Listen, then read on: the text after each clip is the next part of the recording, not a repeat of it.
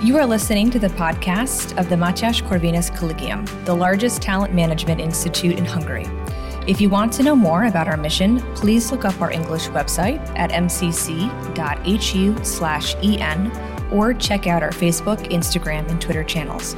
For interesting articles and analysis of our professors, external contributors, and students, look up our knowledge base at corvinak.hu/en. Welcome, ladies and gentlemen, to the next installment of the Diplomaci Podcast. I'm Bence Szabó, Director of the Project of Diplomacy. And now we have quite a special occasion as the MCC Budapest Peace Forum is just taking place in these days. And in the panel discussions, we have a handful of experts that share their expertise about their respective subjects. And one expert is coming from the US he holds a BA in political science and Near Eastern studies from the University of California, Berkeley, and has a master's in international relations from Johns Hopkins SAIS. His research subject is something that we should spend a lot of time discussing, but one institute that is worth mentioning is the Institute for Peace and Diplomacy. It is an international affairs think tank committed to advancing realism and restraint in US foreign policy and we will dive deeper into this subject. But for now, please welcome Arta Moeini. Thank you for being here with us. Uh, thank you. I'll just add that I do have a PhD from uh, Georgetown University, and uh, I have been uh, working in the international relations uh, field in terms of like think tanks uh, for four or five years now. So, um, yeah. So, what's the the first question? The first question would be this realism and restraint in U.S. foreign policy. What do we mean by that? And so realism and restraint is a big um, is a big idea, um, but it's not a new idea. It comes from an old way of thinking about what the role of the United States should be in the world, um, and uh, it's definitely not the mainstream position in the United States. The mainstream position is a more what we call primacist. They want the uh, the primacy of the United States in global affairs to continue uh, it's maintaining the unipolar moment as, as long as po- possible. Is uh, uh, interventionism as uh, in different places in the name of U.S. interest and U.S. security interest, what's called national security. But it's a very broad view of national security that turns the world into the basically the sphere of influence of the United States. Now, realism and restraint has a, starts from a very different sort of perspective. Uh, it's a different kind of grand strategy. It, it says that the United States is uh, in many ways exceptional because uh, uh, not because of certain ideals that it, uh, all the world has to implement, but because of a geographical position. It's, it's protected. it, it is it, there's a staying power of water, and uh, it, that has allowed the United States the unique opportunity to develop economically and uh, politically and otherwise, and be safe. Now, um, what the um, problem is or arises from when we think about sort of why does the United States then go into all these different theaters, uh, regional theaters, and interject itself into them? And um, from the perspective of uh, you know realism, that reflects an idealistic position by the United States. It's based on trying to again implement some ideals upon the world, but it also is an overactive position in the world. So a restraint position wants to get you back uh, uh, from overreach, from overextension, from entanglements in, in, in wars and foreign uh, um, situations that are not uh, that are either peripheral or not uh, important to the uh, to the personal and public interest of the United States, um, even if some specific group of elite might benefit from it, um, even if the military-industrial complex and and some people in Congress might benefit from from that kind of a footing. Um, so realism and restraint is all about trying to uh, understand that just because you have a, high, a, very strong military, it doesn't mean that you want to uh, interpose in all these different regions and do all these different things and be the global policeman. Um, uh, you're also not. Uh, it, it, should also. It, we should also say that you know, a sort of a crusadist mentality where you go around the world and try to proselytize your, your values, your belief system, your political system, and you uh, morally lecture others on how to behave and how to live. Um, that was an example, as John Mearsheimer says, of a sort of liberal delusion. Uh, and that has le- left us worse. Uh, America's primary co- uh, concerns and conflicts are now domestic because we have basically taken our eye off the ball and we have uh, not focused on the many a plethora of problems that we have at home uh, because we're we're also uh, outwardly directed, uh, uh, and that's what.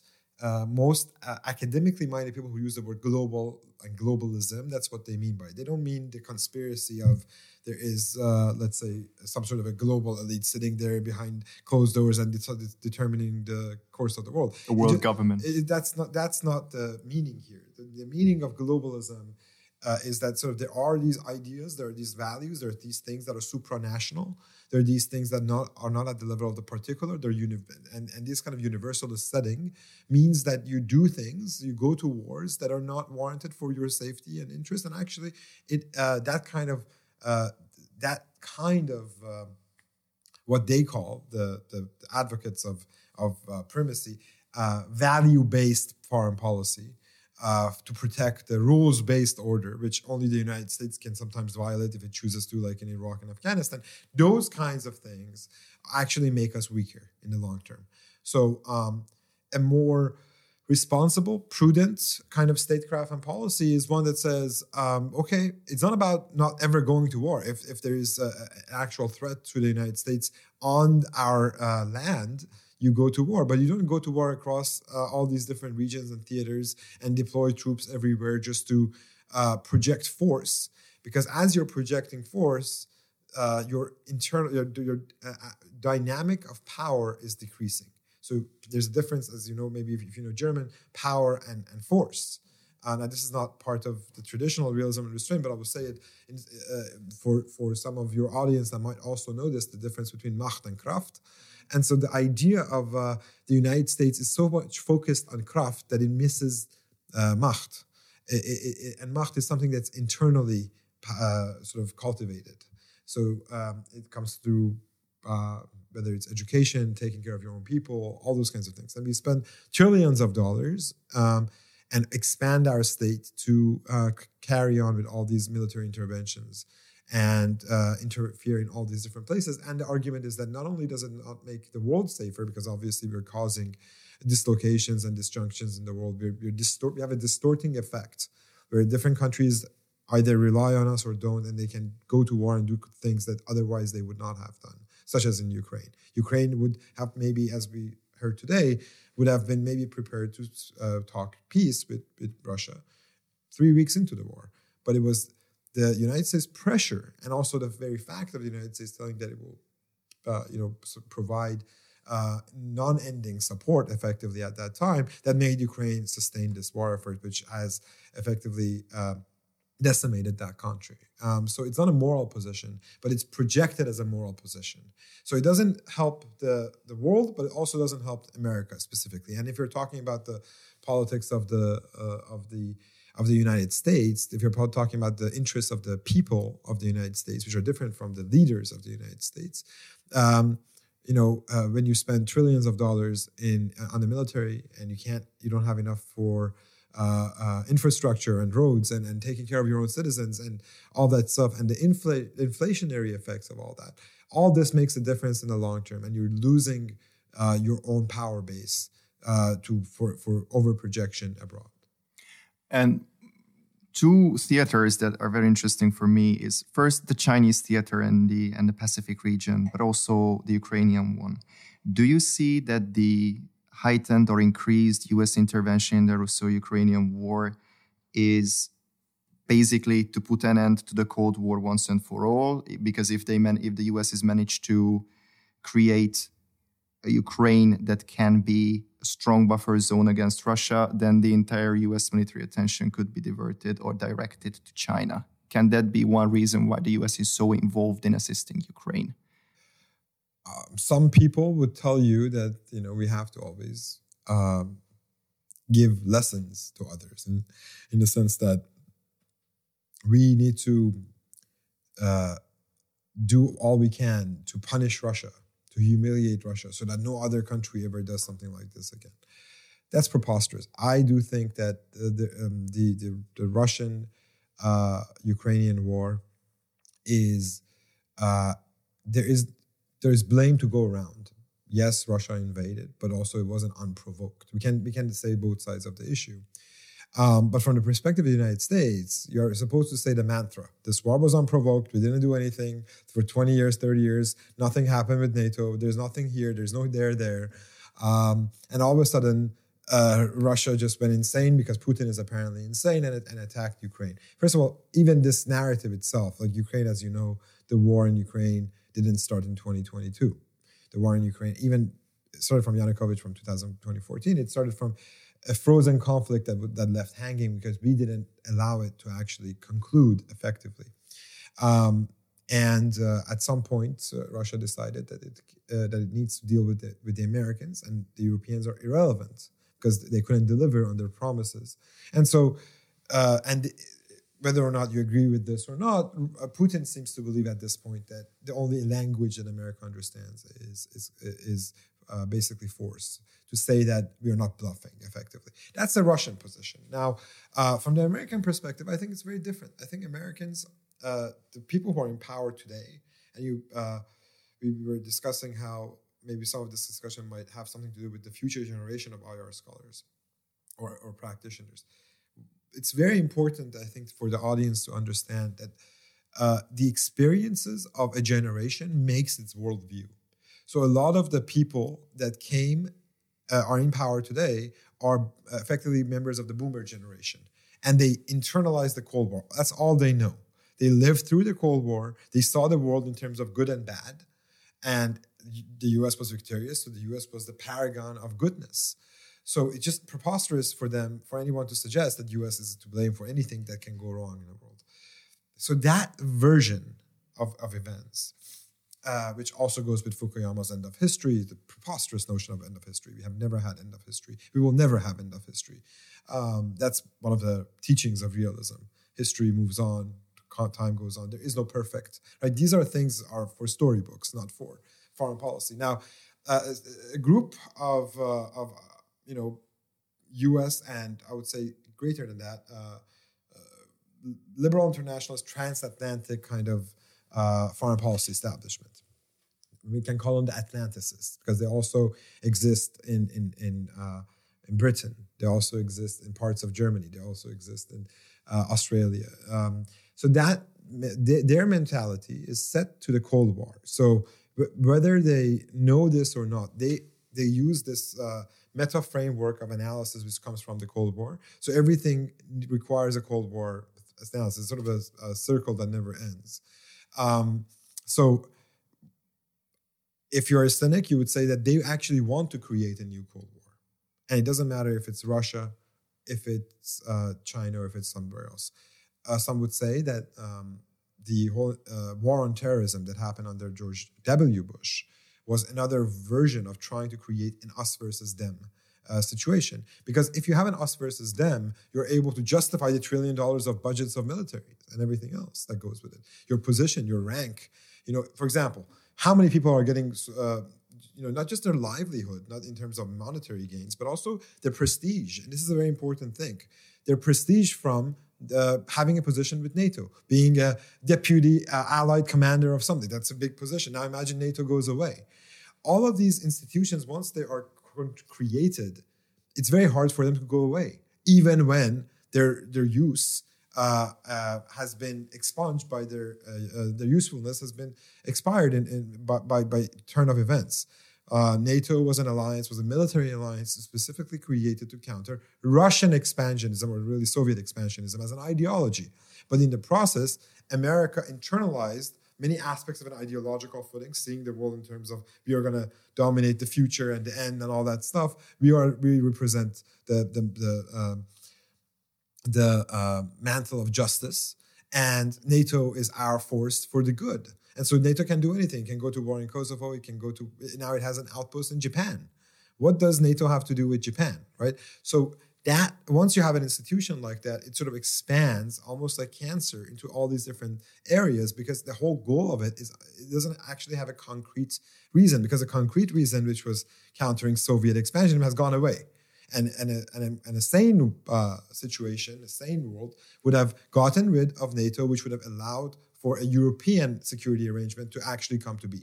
But we wanted to infantilize Europe, and Europeans themselves didn't actually push back uh, to have that independent security uh, uh, footing. And which means that the entire order is completely NATO centric, which means it's US centric. And US centric means that there's a sort of weird dynamic where we end up sort of like asking uh, European allies to pay more for defense about an existential threat that many Western Europeans don't feel. Western European peoples have stopped even talking about the war in some ways because it's sort of like um, like in streets of Germany and France, uh, especially Germany, like you see, like people are just like are, are have tuned off the war. But it's obviously a big deal in Poland. It's a bigger deal in uh, you know in, in countries that are closer to the conflict, which makes sense, right? But my point is effectively is that the United States has no vital national interest in Ukraine, none. Um, and our presence, our, our pushing this, it's for reasons that are highly um, ontological. They are effectively abstract. It doesn't make them irrational. It just have, we have to find a different lens for analysis. And this is what I try to do in my uh, analysis of realism. Realism is not just how much tanks you have and how you know and and, and if, if, you're the greatest number of tanks and, and weapons and every advanced weapon systems, then everything is fine. Uh, it also means how you see the world, what's your psychology, what's your strategic culture. It, you have to broaden it into all these different categories. And um, when you think about it like that, the strategic culture of US policymakers is about making new bipolar orders. Unipolarity was good, but they realize unipolarity is not sustainable for their interest in some ways. This is one thing that I wanted to touch upon as a final question, because during the discussion, you coined the term a polycentric world. So basically, with the conclusion of the Cold War, the unipolar world was existent for a couple of period of time, but now we live in a world of regional powers do you see that the US in the future will try to utilize more and more regional powers or tries to maintain its dominant position to Uh, influencing the global scene? So, I mean, again, I think uh, the, the, uh, I'm glad you brought this up because it's actually how I wanted to finish this, the my sort of ending on the second question, which Matt, which ends up with this question. My what America should do is to understand that there are regional powers or civilizational states. These are uh, these are countries that have a lot of pride they want respect. They want to have a, seat at the table. It doesn't mean that all of the uh, hundreds of countries that exist in the world have the equal say, but these specific countries, which I have called previously middle powers and civilizational states, uh, India, um, China, China is also civilizational and a great power, but India, Turkey, Iran, uh, to an extent, France. Um, these are countries um, that, uh, and Russia, I think, is the strongest of the middle powers with nuclear weapons. These are countries that that uh, care a lot about their civilizational impetus, and they they have a spe- special region that they want to have influence over. But they're not global powers. They cannot, like for example, it would be preposterous for Turkey to do anything in Brazil, right? But Brazil will be in Latin America the regional dominant power uh, in many ways, and Turkey want, uh, will try to dominate the Near East, Iran in the in the Middle East uh, towards Central Asia. These are countries that have these different things, and they, and sometimes these uh, middle powers are also as civilizational states have historically fought wars and clashes together. So um, that's uh, I'm not going to uh, sort of paper that over, but that historical order of civilizations is much more stable because countries know that uh, this is our limit. They know how, how much they can push. Global powers, because they have higher power relative to the regional powers, can do much more. And so they go and interfere in these regions uh, instead of accepting their their uh, that that that you know uh, we can let these regions be and they will take care of their own stability and their own security. So my position is that America should uh, come to terms with this new reality uh, exercise strategic empathy and understand that different countries have different interests, different and civilizations will not back down of their interests, and they are they will not become like America is. They will not accept American values. That is a red line for them. Saudi Arabia, it came up in the in the session. Why did Saudi Arabia go and talk with Iran? Uh, well, there are reasons uh, that are political, but there are also cultural and civilizational reasons. America pushes, let's say, gay rights and these kinds of values internationally. Saudi Arabia, even though it's a, it really needs the United States, does not want to become like the United States. Or at least it doesn't want to become the, like the United States overnight. So it resists that. And, and so as the United States double down on its role as the woke imperium, uh, countries are frustrated and want some way of dealing with this new reality. And so uh, uh, China does uh, provide for saying that okay, let's all get along uh, because we can all do business. Because China is about at this point all about they've internalized an American creed of making money in a way that America has kind of lost.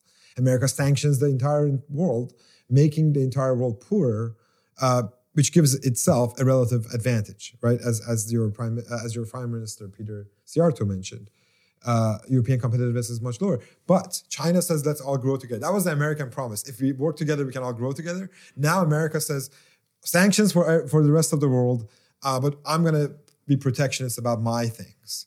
And that's actually, it means that America kind of might sustain its level, but the rest of the world is relatively weaker. So it keeps the position. But, but the, with that other model, you have more economic incentives for other countries to do things with the huge added benefit of not uh, having to lose your culture in the process.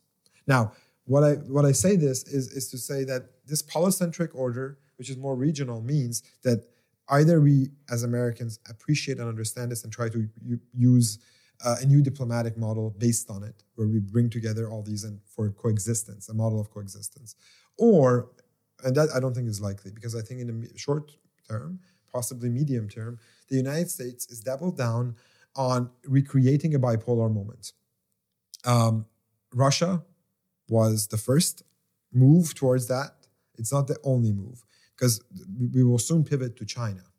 So that because Russia is not a great power, it's hard to sustain. But China is a near peer.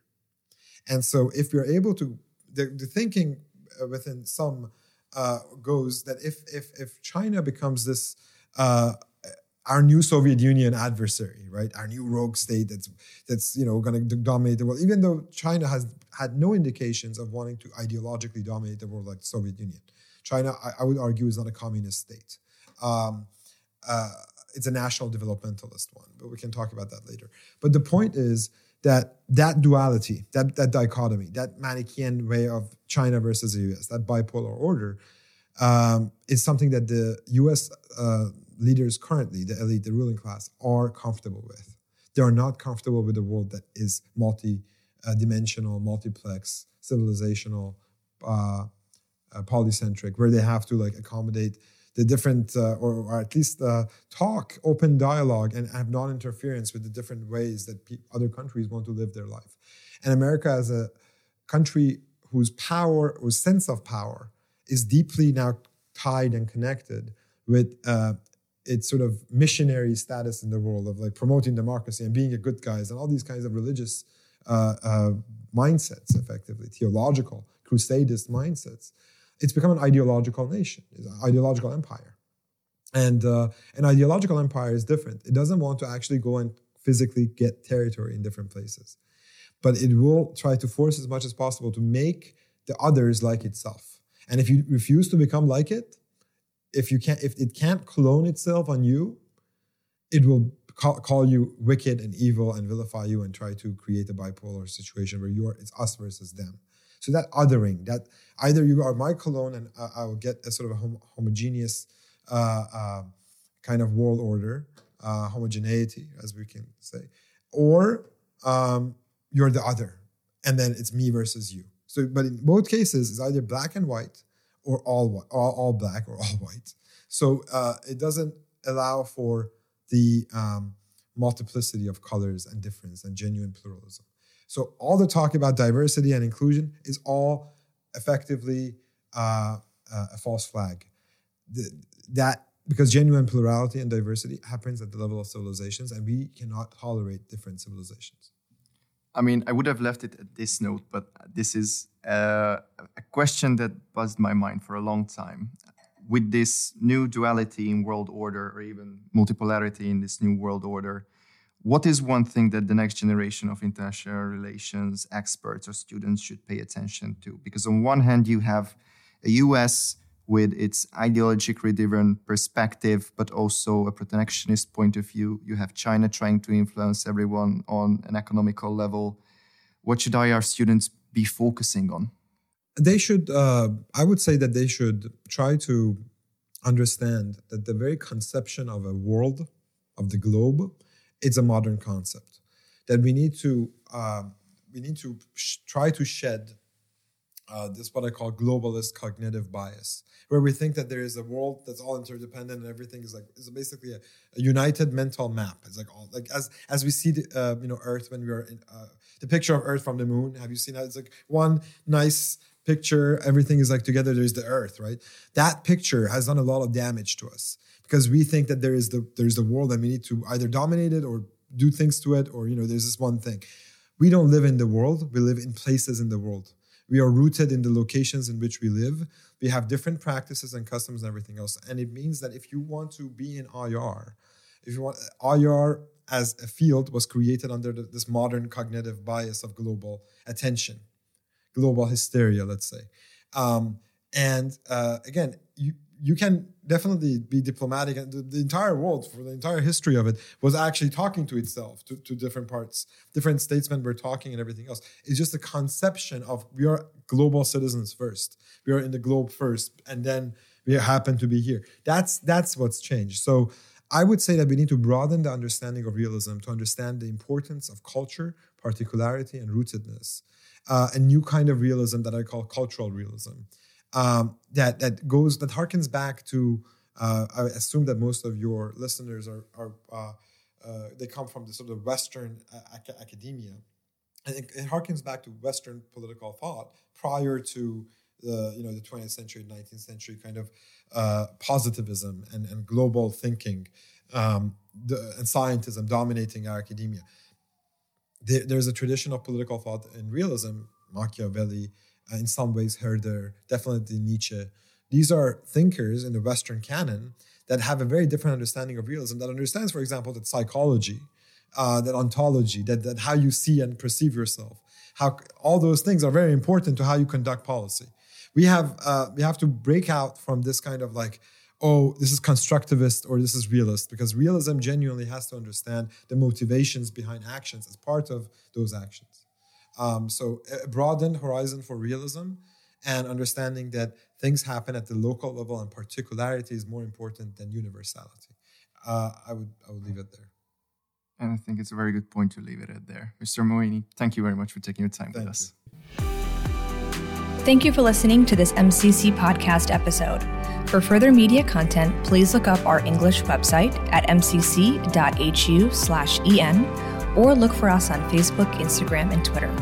If you want to read more by our professors, external contributors, and students, check out our knowledge base at corvinak.hu/en.